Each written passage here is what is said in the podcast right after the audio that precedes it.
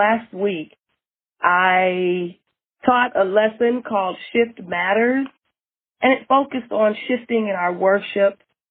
Or I, I, you know, I put it in the context of worship, and the premise pretty much was that just because we were forced to shift one way or one time doesn't mean we don't have to shift again. As a matter of fact, I believe that when we shift, we are setting ourselves up for the next.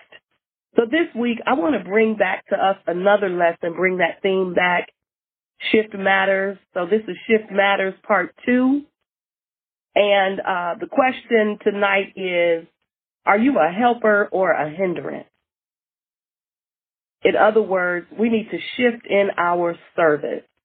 Shift matters. Shift in our service. And the question on the table right now is, are you a help or a hindrance? I want to teach this lesson out of the Acts of the Apostles, chapter 13, uh, beginning at verse number 1. And it reads, Now in the church at Antioch there were prophets and teachers. Barnabas, Simeon called Niger, Lucius of Cyrene and Manaen, who had been brought up with Herod the Tetrarch and Saul. While they were worshiping the Lord and fasting, the Holy Spirit said, Set apart for me Barnabas and Saul for the work to which I have called them to do. So after they had fasted and prayed, they placed their hands on them and sent them off. The two of them, sent on their way by the Holy Spirit, went down to Seleucia and sailed there from Cyprus. When they arrived at Salamis, they proclaimed the word of God in the Jewish synagogue. John was with them as their helper. Verse number 13. From Paphos, Paul and his companions sailed to Pergia in Pamphylia, where John left them to return to Jerusalem. Are you a help or a hindrance? My mother is a good cook. Everybody and anybody who has been to my mother's house for dinner knows that one of my mother's favorite things to do is cook huge holiday meals. Rarely does my mother serve dinner without the dining room table set up with her lace tablecloths and her china and her fine silverware. And what you need to know about my mother is that my mother is not a potluck dinner kind of cook. She just isn't into everybody bringing a dish to her dinner. It's not that she doesn't trust other people's cooking. It's just the way my mother is. She wants to prepare everything. She wants people to just come to her house, have a good time without any worry of cooking themselves. But in hindsight, when I think about my mom, I think she gets a kick out of people telling her how good her cooking is, uh, or how good the meal was, because it would have been a disaster for my mother if somebody had said the greens were the bomb, and she would have had to say she didn't fix them. And so as a little girl, I would come to the kitchen and say, Mama, I want to help you do something. Most of the time, she would sit with me at the table and give me the task of cooking up what is known in the Southern cooking world as the Holy Trinity the green peppers, the onion, and the celery. But after a while, after several times of doing this, I realized my mother was giving me the worst task. And I wanted to move on to something else, something exciting, something like making macaroni and cheese and fixing the dressing.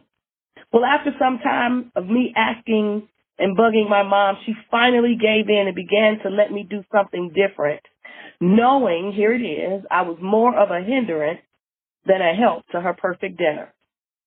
Scorched macaroni and cheese, watery, tasteless dressing, and salty greens. But she continued to let me come in the kitchen and cook because she knew that one day I would get it right. I started out being a hindrance, but eventually, after much trial and error, I shifted and my cooking ability improved and I ended up being more than a help to her than a hindrance in the kitchen. And so when we think about the ministry of the church and all of those things that we quote unquote do in the church, we need to ask ourselves, am I a help or a hindrance? The text, the verses that I just read to you, um, places us and the people in the text at a crucial time in the life and ministry of the early church. Right about now, at that time, things were beginning to accelerate and the ministry was moving forward in Jerusalem. No longer do we see at this point a ragtag, scared, powerless group of apostles, but what we see is a group of bold men, powerful men, determined men, anointed men, men with a purpose. The Holy Spirit has come upon them now, and they have received power, and now they are empowered to serve, empowered to move beyond their own little circle, beyond their own cultural and racial boundaries, empowered to stand up to the very ones who had crucified Jesus. They were empowered to challenge the status quo, empowered to open their mouths to speak a word for the Lord like they had never spoken it before, empowered to build the kingdom of God. And the numbers are growing. The Lord's hand was on them and a great number of people believed and turned to the Lord. And it is at Antioch, the place where believers were first called Christians, that a divine hookup took place. Barnabas brings Paul once known as Saul, to Antioch, and they begin to teach and minister there. And it is there at Antioch where the Holy Spirit sets them apart to go out. And Paul begins his first missionary journey, journey with Barnabas. And the Bible says, our text says, John was with them as their helper. John Mark's entire reason for being with them was to assist attend to and help the men of God further the kingdom of God. He was to free up Paul and Barnabas to carry on their ministry. Ask yourself again, am I a help or a hindrance? Wherever I am serving, am I helpful? Wherever I am ministering, am I assisting? Am I furthering the kingdom of God? Am I using my gifts? Am I a blessing to people? Am I showing up? People of God, helping is a gift given by the Holy Spirit that enables believers to serve, here it is, in a supporting role and to do it joyfully. Somebody say hallelujah. Which means everybody cannot be out front. Someone has to be behind the scenes. Someone has to be in the background. Your name may not be in neon lights. It may not be printed in the program and they may not call your name during the remarks. This gift is for lending a hand wherever it will release others to operate in their ministry. The ultimate end of being a helper is the edification of others and your helping, your serving will ultimately benefit others and lead them to Christ. That's a shift. That's our word tonight for us, for a lot of us, because, ooh, I hope you all still love Reverend Gail, because we don't necessarily see ourselves as helpers. We see ourselves as the helpee. Oh my God. We want to be helped rather than to be the one who helps. We want to be on the receiving end and not necessarily the giving end. And if we do help, you better take notice that I am here. Being helped certainly has its place. So please don't get me wrong or misquote me after this call.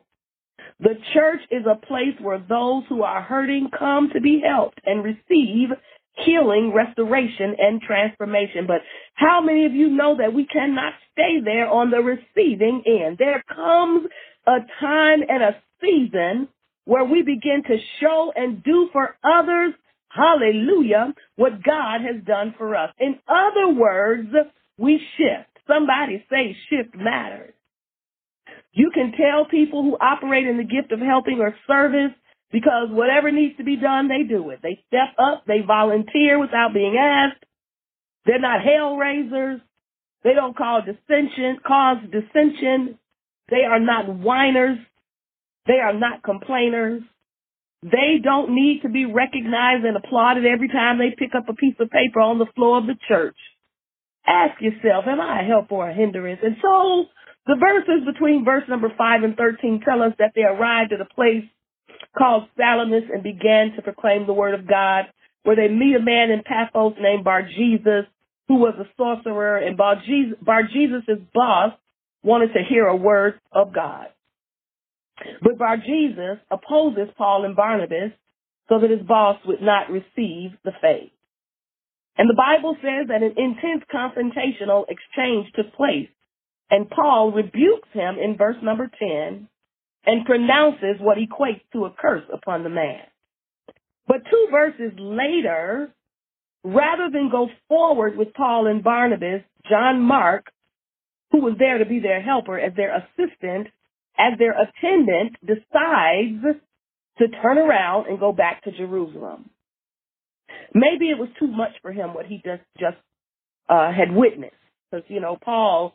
If you read that verse, verse ten, Paul said some things to Bar Jesus. Maybe that was too much for uh, John Mark. I don't know. Maybe uh, uh, you know at that point in his ministry, that kind of ministry was too hard. We don't know. The Bible doesn't say, but what we do know is that one decision moved John Mark from helper of the ministry to a hindrance to the ministry. And here's why.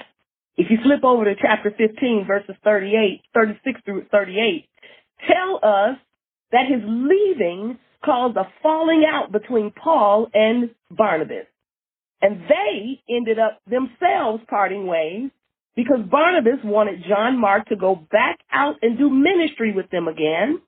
But because Paul was still mad at John for abandoning them in Antioch, he was not trying to hear anything that Barnabas had to say. And the Bible says the disagreement was so sharp between them that they parted company.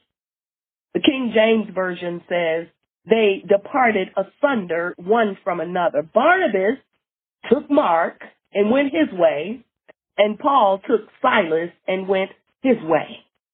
What started out as a ministry team on a mission to spread the gospel turned into everyone going their way, scattered, still doing ministry, but scattered in different directions. But that is not what the Holy Spirit had spoken to them. They were sent out and set apart together, but they ended up separated because Paul had an attitude. Woo, I wish I could hang out there, but I only have 30 minutes tonight. I'm going to have to keep moving. What this tells us is that we can cause dissension, people of God, separation and confusion to the point that it hinders ministry. Oh, yes, we can. If you've been in the church any amount of time, you know it's possible. So here are three things to consider tonight that I believe will help us shift from hindering to helping. And number one, ministry is not easy. The sad reality is that some of us have the wrong idea about what it means to serve the church and God's people. We think high profile positions in the church. We think being a mover and a shaker in a church. We think power and prestige. We think titles and position. But God says not so. Ministry is sacrifice. That's it in a nutshell. Sacrifice of time, resources, and self. Extending love, here it is, to the unlovable. In this instance, in our text, ministry is one who gives willing service to another. And what it means is you realize that people show up to hear a word from God that will help them, heal them, renew them, refresh them, and revive them, that will give them the strength to go on just a little bit further. That people have come to the house of God. People even come to us individually for us to give them a word, give them something that will change them, that will transform them, their lives. And more and more, we're seeing people with physical challenges and homelessness and mental illness and financial challenges that um woo, it, they may not fit in with our churchy way of being. That's the only way I know how to say it. They they, they may not fit our, our our our ideal of who we think to be in our churchy cliques. Oh my God. Ministry is not easy.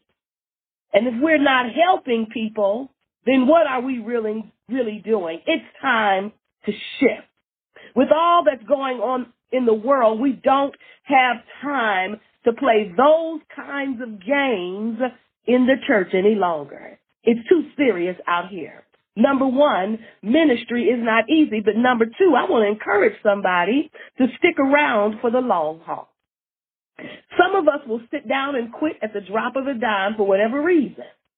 And God is not looking for wishy-washy servants, ministry leaders, Christians, whatever your favorite label is. God is looking for dedicated, committed, sold out people who are in for the long haul. God honors our faithfulness. Faithful people are committed people. They are loyal people. They are not fair weather Christians. They are, they aren't dissuaded by personalities, by fatigue or other distractions. Somebody say shift matters. Shift matters because it means we exchange or replace one thing for another. It means to move or change from one position or direction to another. And if we find that we are in places or in a place that does not represent who we say we are, it is time to shift because you can make your mouth say anything. That's what Deacon uh, Frank uh, uh, used to say over at my home church. You can make your mouth say anything, but mouth service, lip service, um, it, it, it's time. It's time to change. It's time to shift. But why? Uh, uh, uh, we don't know why John Mark left. But what we know, what we do know, is that right at this moment, at this particular time, it was a tough encounter. And he may have gone back because he was nervous, or maybe he went back because what was ahead, those mountains in Tarsus might have been too much, or maybe he was nervous about his safety, or he could have still had a, a been a little bit mad at Paul himself for taking over the lead of the team from his cousin Barnabas. We just don't know why he went back, but later his actions caused a split between Paul and Barnabas. Sometimes we will have to serve people of God in difficult situations, uncomfortable places because ministry is bigger than any of us individually. The sum is greater than the individuals. The total is greater than the individuals. And every now and then, difficult situations arise. So I want to encourage you tonight to stick around for the long haul. We've got to keep our eyes focused on the prize like Paul did where he says over in Philippians. And we have to continue to press toward the mark for the prize of the high calling, which is in Jesus Christ. And ultimately, if nobody ever calls your name, if you are never recognized for your hard work down here, know that God sees all that you do and uh, has a promise for you, and that promise is a reward for your faithfulness. So ministry is not easy. Stick around for the long haul. And number three, I want to say it's never too late to shift. The wonderful thing about John Mark's story is that his leaving was not his ending. Ooh, somebody could shout right there. His leaving was not his ending. Uh, so I want to let you know tonight that your mess up is not your end up. Oh my God. Your mess up is not your end up. Somewhere along the way, John Mark shifted. How do I know that? I know that because over in 2 Timothy 4 and 11, in Paul's letter that he writes to Timothy from prison, Paul says, listen to this, get Mark and bring him with you because he is helpful to me in ministry. John Mark, the one who turned back, the one who caused strife among the brethren, the one who caused dissension in the church, the one Paul wasn't trying to have nowhere around him, ended up being profitable for ministry. Shift matters, people of God. Your mess up is not your end up. Somebody ought to be glad about that. I know I am that my leaving somewhere was not my ending. That I, it, it didn't stop right there. Paul and John Mark ended up being reconciled with one another to the point that Paul realized that John Mark was useful, useful for ministry. He went from helper to hindrance and back to helper again. Somewhere in there, John Mark shifted to be profitable and useful. It is never too late to shift. I said last week that we have another shift in us. So baby, don't worry about what happened. Don't worry about who did what. Don't worry about who said what. Don't worry about who wouldn't let you on the committee. Don't worry about who didn't let you sing that solo. Don't matter about who left your name off the program. You better shift so that you are in the will of God and shift so that you remain profitable and useful for ministry. Somebody clap your hands right in your own house. So I want to encourage us somebody tonight that even though we mess up, even though we fall short, even though we miss the mark, it is never too late to shift. Why? Because ministry is not easy. It's not easy. Number two, uh, even though it's not easy, you have to stay in for the long haul, and it's never too late. Is there anybody here happy that God used you because there was a time you were not fit, but God made you useful? It's not what we achieve that makes us useful. It's not the degrees that make us useful. It's not the titles that make us useful. It's not uh, the eloquence of your preaching voice that makes you useful. It's not the melody of your solo or your singing voice that makes you altogether useful. It's not how you usher on the back wall, back door that makes you useful. Uh, those things are wonderful. It's not position. It's not power. It's not prestige or possession that make us useful. It's not the people we know or who we rub shoulders and hobnob with that makes us useful. The only thing, hallelujah, that makes us useful is when we become willing. Hallelujah. You cannot be useful if you are not willing to be used. And that requires, I get it. We are set in our ways and we are who we are. But it requires shifting in difficult situations, willing to shift ourselves aside, willing to set our attitudes aside, willing to set our differences aside, willing to set our pride aside to be useful. So ask yourself, am I a help or a hindrance?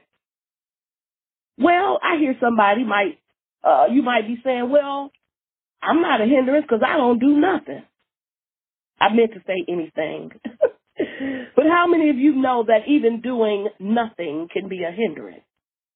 Because we are called to do. We are called to be. We are called to serve. So to do nothing is also a hindrance. We are called to do something. And when we are not in our places of service and giftedness, it is a hindrance. Will somebody else come along and fill the void left by us because we decided we're not doing anything? Absolutely.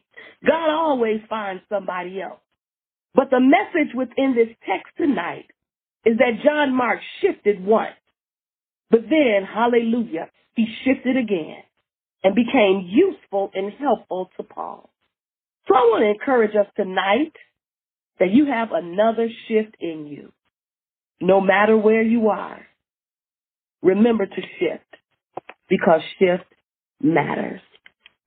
Amen. This is the word of God for the people of God. Thanks be to God.